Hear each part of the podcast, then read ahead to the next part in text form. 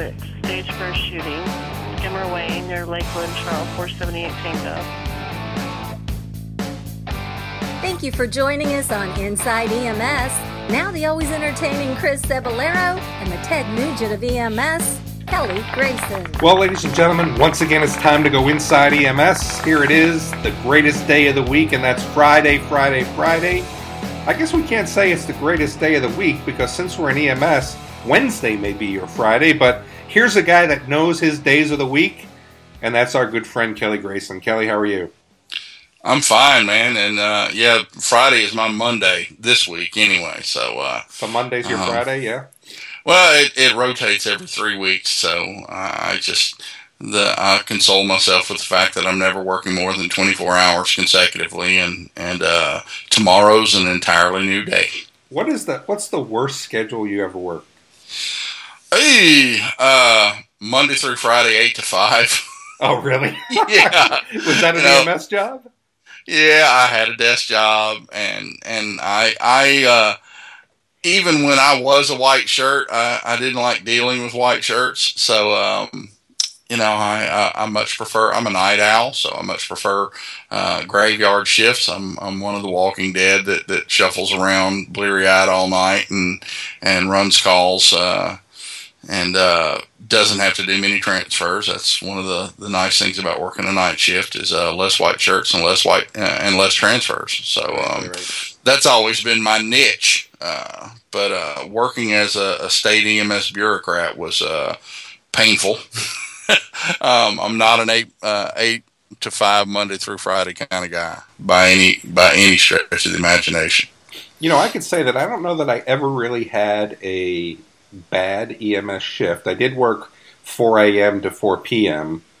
Uh, that was pretty tough getting up at 2 o'clock in the morning. But I got to tell you, the best shift I ever had was Wednesday through Saturday from 12 noon to 12 midnight. I had a I had shifts like that. That uh, uh, when I worked in the hospital, I worked 11 a.m. to 11 p.m.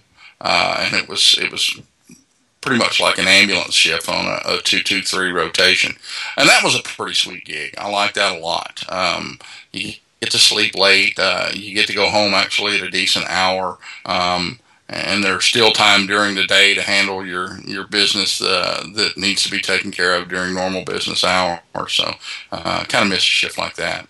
You know, one of the things that we need to do, and maybe we'll do it next show, is let's. Uh, you know, we've got a couple uh, emails that have come in that we need to answer for our fans. You know, one one email, uh, and I'm sorry, I don't remember the the person's name right now, where they're talking about you know they're, they're looking for their first job and you know one of the ambulance companies that they need to apply for, which seems to be the biggest one in the area. Uh, doesn't have the greatest of reputation. So let's go ahead and dedicate that to the next show. But I think we need to kind of put that, uh, we'll throw some scheduling in there as well. So everyone look forward mm-hmm. to that for our next week's show. But Kelly, uh, let's go ahead and kick this one off. So I'm going to go ahead and kick it to you, and uh, we're going to the files, aren't we? Or this one's filed under EMTs behaving badly, or in this case, EMT uh, companies behaving badly. San Diego, California. Former employees of an ambulance company claimed that the company took their paychecks and disappeared overnight. Uh, apparently, a company named ER Ambulance uh, um, skipped town. Uh, they they had been suffering some financial problems. Uh, the owner, uh, Rafael Silva, uh, had cut them back to uh, to half staff, and and apparently that wasn't enough to uh, right the financial ship. So what he did was, is he took all their paychecks and closed the bank account down, shut all, sold the fleet of ambulances, and skipped out on all the court hearings with his former employees' money gotta just love people like that, don't you, Chris? You know, I gotta tell you, I, mean, you know, when I saw this story, Kelly, I mean, and there's some there's some stories that are in the news that really kind of touch you in your heart to to say, you know, what the heck is going on. Knowing what I know about EMS and billing and and trying to make the ends meet, and you know, learning it from the you know from the administration side, there are some times that you're not going to be doing very well. Yeah. And, and, and you're going to have to close your doors because you can't make the ends meet. But the very last thing the very last thing that you need to do before you shut the doors is make sure these people have their money. You need to make sure that the last thing you do is that the final paycheck that you owe these people is given to them. And, and this was just a horrible story where, you know, the, the field of EMS, where a majority of the workers go paycheck to paycheck. Now these guys are stuck. They could lose their homes. That you know they're going to be late on their car payments. They're not going to be able to put food on the table. And this is just a despicable cowardly way to run your business. And i was very very hurt and very disappointed uh, to hear that of the folks of this uh, you know that are involved in this situation. You know i i worked the first year and a half uh, in my career in ems without getting a paycheck and i was a paid emt you said that before. I, what is that? I, what did that mean? I never, I never asked you that. Just that. I, I worked as a paid EMT without getting a paycheck. We were having problems uh, making payroll, uh, and there were eight, uh, actually nine of us to start with, um, and we made do with what we could until we got our billing straightened out. Um, those days are are long since past.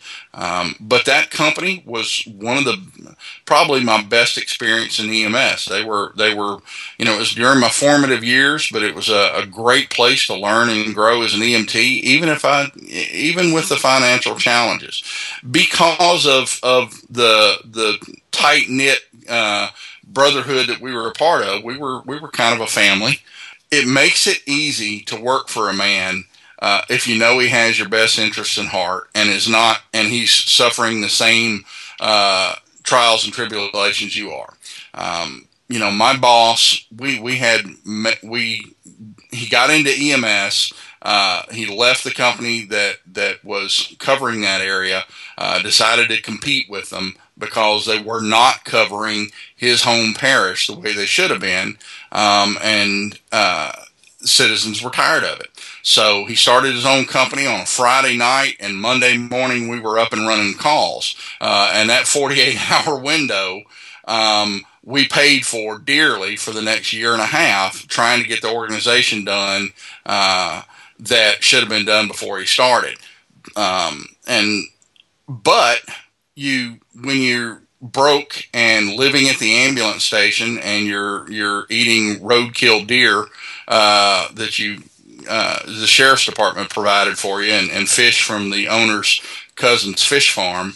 Um, and you go to him and, and say, Alan, look, uh, they're going to repossess my car if I don't make a payment. And he'll scratch his head and he says, all right, how much you need to, to make your payment and keep the wolves at bay?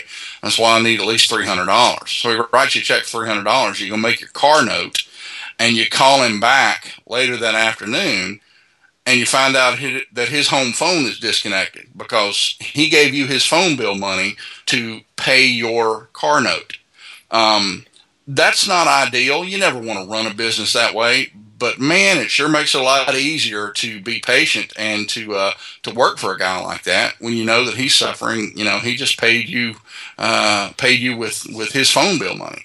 Um, and then you've got people like uh, Mr. Silva at at uh, um, ER ambulance who paid off all his other creditors and skipped town and left his employees holding the bag.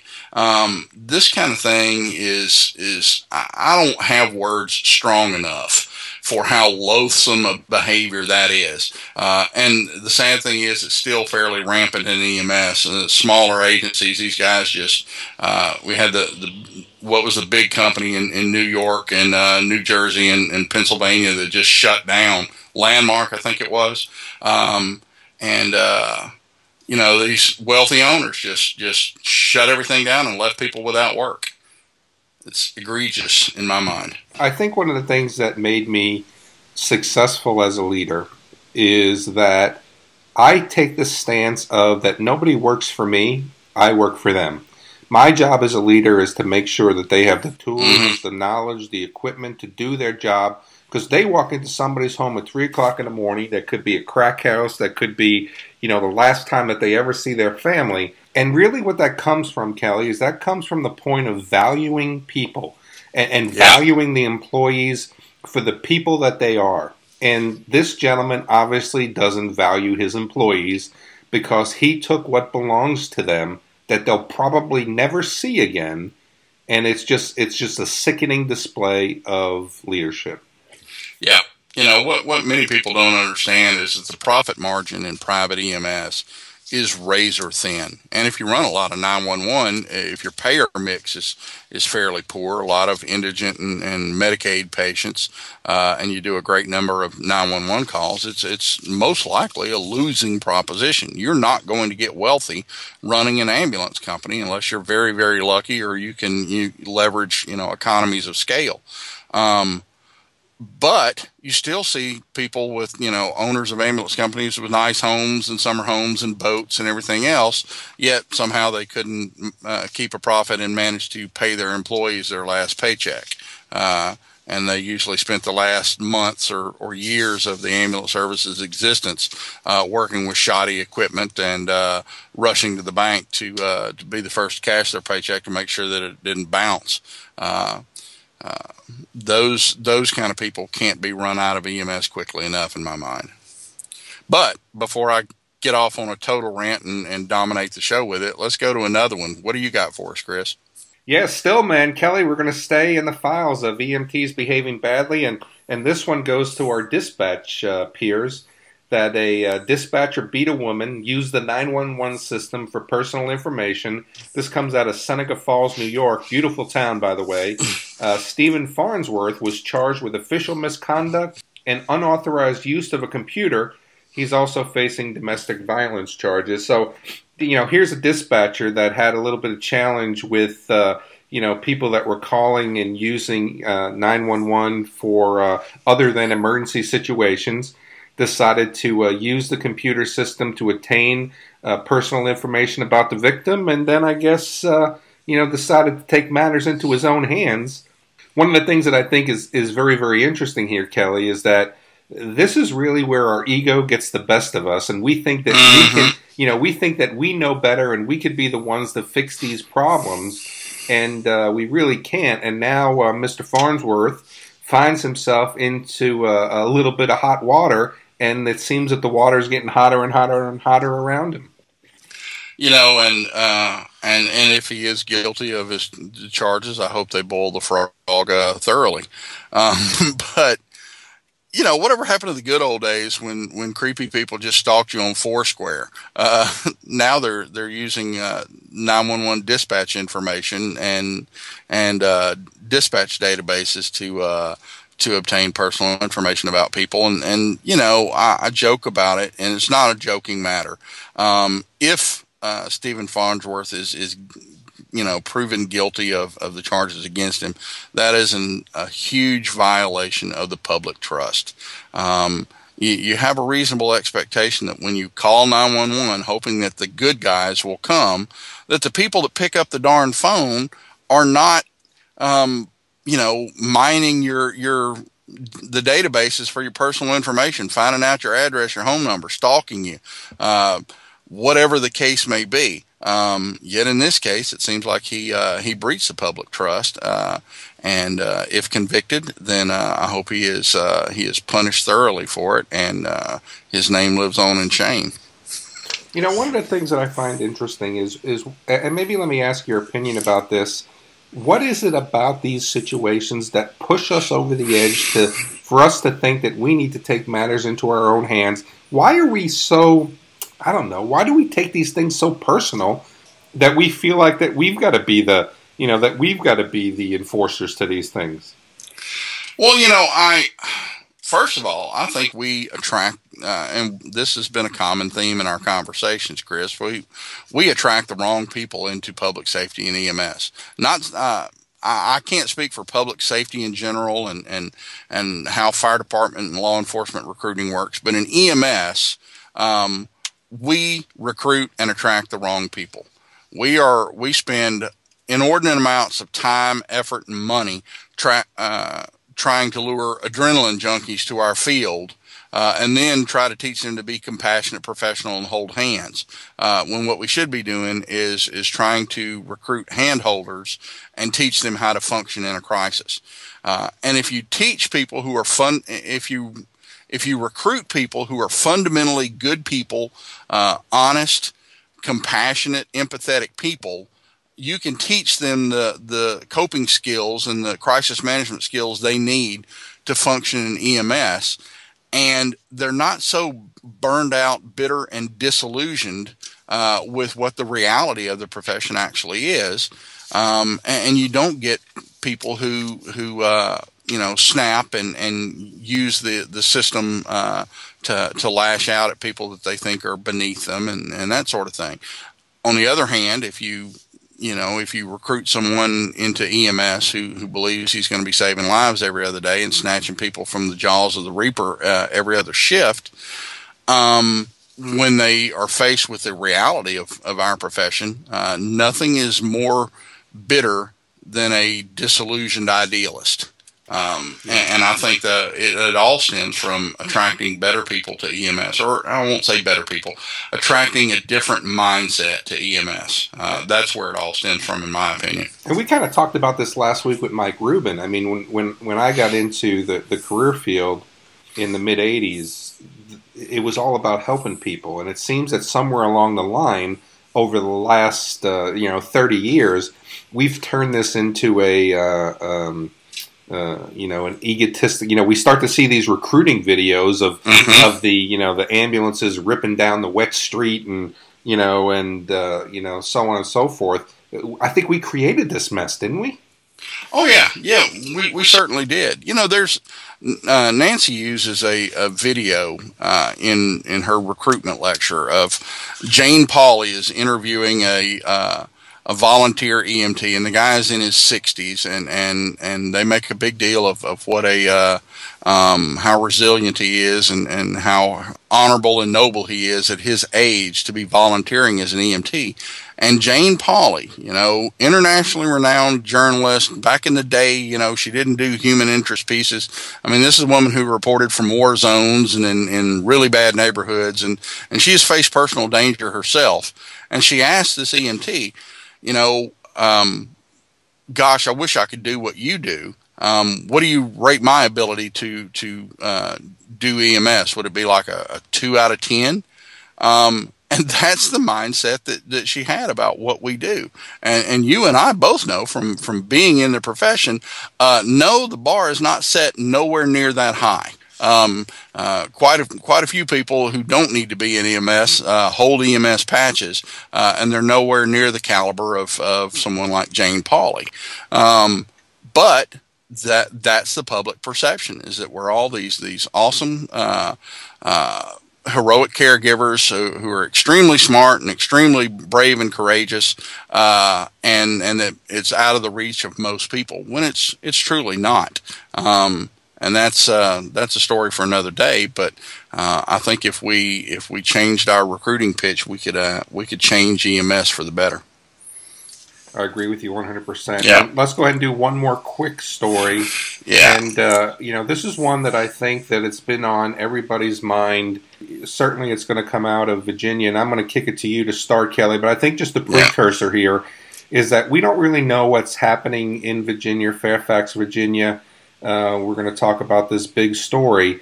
And uh, we're really not going to point a finger at anybody. But since this topic has come up and hit the news, I think we would be hard pressed not to at least discuss the subject of workplace bullying and harassment. So, Kelly Grayson, mm-hmm. set this up for us. Well, this all begins with a tragedy. And, and no matter how it happened, no matter why it happened, whether it happened uh, because of a suicide in this case, or or whether it happened uh, in an ambulance accident, we lost a member of our brotherhood. Nicole Mittendorf, a firefighter paramedic uh, for Fairfax County uh, Fire and Rescue, um, was uh, reported missing uh, in the, the days preceding April the 15th. Um, and uh, after several days, her body was found hanging um, in a wooded area uh, near where they found her car. Uh, and they found a suicide note in her car. And, and whatever demons plagued Nicole Mittendorf um, and, and, whatever led to her suicide uh, is something that diminishes all of us. Uh, and some ugly accusations have come out, and we're going to let the the investigation uh, uh, commence and, and let the investigation run its course. And, and I certainly hope that uh, Chief Richard Bowers, uh, if the investigation of bullying and workplace harassment is true, that he punishes appropriately uh, the people responsible. But I think in larger terms, uh, it's time that we talked about, in general terms, about um, bullying and workplace harassment and EMS, uh, and slut shaming and and fear and and and discrimination against gays and and transgender people and and everything else. Uh, you know, we're really good about talking about the brotherhood, uh, and we, in many places, really suck at practicing it. Uh, and I think that's something that we, we need to turn our focus on because uh, it's important. Uh, I don't I can think of few things that are that are as important as that in our career field right now. Yeah, and I, I got to tell you, I mean, I wrote an article for EMS One called "EMS Leaders Must Promote a Workplace Free of Harassment," and I did that in March 10th of 2015. And I actually have seen this many times in our career field that we allow things to get just a little bit too far and uh, we wind up pushing people away from our career field. You know, I had a mm-hmm. friend of mine, and I referenced this in the article, Kelly. I had a friend of mine that all she wanted in her life was to be a firefighter. Mm-hmm. And she came under some sexual harassment. And she decided yeah. to go to the chief. And because she is bringing up a, a case of sexual harassment and being harassed, um, being bullied. Uh, the chief who came into the fire service with this uh, person who was uh, being accused called my friend a liar and said that that uh, wasn't true. Now she was labeled a snitch and, and she was further alienated from the workforce. And within three months of consecutive action, she was terminated. And because of the, the close niche of the fire service, she mm-hmm. was ostracized and never ever able to work in the field again. And what right did she have to come to work, to feel safe? Well, that was her right. To feel safe, to learn the business that she wanted to learn, and now she's on the outside staring in all because she said, "Stop it." Yeah, you know, and, similar similar situation uh, with uh, EMS blogger, uh, fairly young EMT I know, who asked to, to guest post on my blog about after reading uh, about the Nicole Mittendorf story. Um, and she asked to guest post on my blog rather than on her own because she fears the repercussions uh, in her fire department uh, if someone were to realize it was her that wrote the uh, wrote the uh, column. Um, man, I, I, just I don't. I'm not a woman. I can't understand. I, can't um, grasp the uh, the mindset uh, of a woman. Uh, I'm not gay, so I can't really understand how gays think. I'm not transgender. Um, so I, I can't understand the motivations and the challenges and, and, and everything else that, that transgender people go through. But I am a human being and, and there's right and there's wrong and there's ways to treat people, period. And, and you said earlier that, you know, some things are taken a little bit too far. So I, I'm going to quibble with that because I don't think this is a situation of taking things a little bit too far and that things got out of hand. See, there's a, there's a difference between, you know, having a little fun with a rookie and putting KY jelly on his locker handle or sending him to the truck to fetch a, a batch of fallopian tubes or, hey, you know, rookie, go to go get me a, a spool of Flightline or a, or a quarter blinker fluid or that kind of thing. Short sheeting their bed or whatever, and, and, the horseplay and the camaraderie that goes on in, in uh, amongst people who are in close proximity and, and have to trust each other. Uh, that's one thing, but when it extends to things like online bullying and harassment and slut shaming and and discrimination again and calling transgenders and gays freaks and and uh, making them fear for their personal safety, uh, or as in the case in the Waxahachie uh, volunteer firefighters sodomizing with a sausage one of their own while a female firefighter sat and taped it on her cell phone. That's not things that went a little too far. That's broken, twisted, sick people that somehow made it into our profession. But Kelly, the, and, the and problem, we let it go on. Let me cut you Um, off, though. Let me cut you go off, ahead. though. It it all starts though with those little stupid things of Vaseline on the you know Vaseline on the locker, and you know my favorite one, and I, I'm not proud, and I was part of this culture as well. I used to send people to get a spare tire for the gurney. Go out to the Mhm. ambulance and find the spare tire to the gurney, and it, it's escalation though. It starts off with the spare tire. It starts off with the fallopian tube. It starts off with the Vaseline, and then the next thing you're doing is you're calling someone an inappropriate or, a, or, you know a racially inflamed or a, a sexually inflamed. We're doing it in an escalation.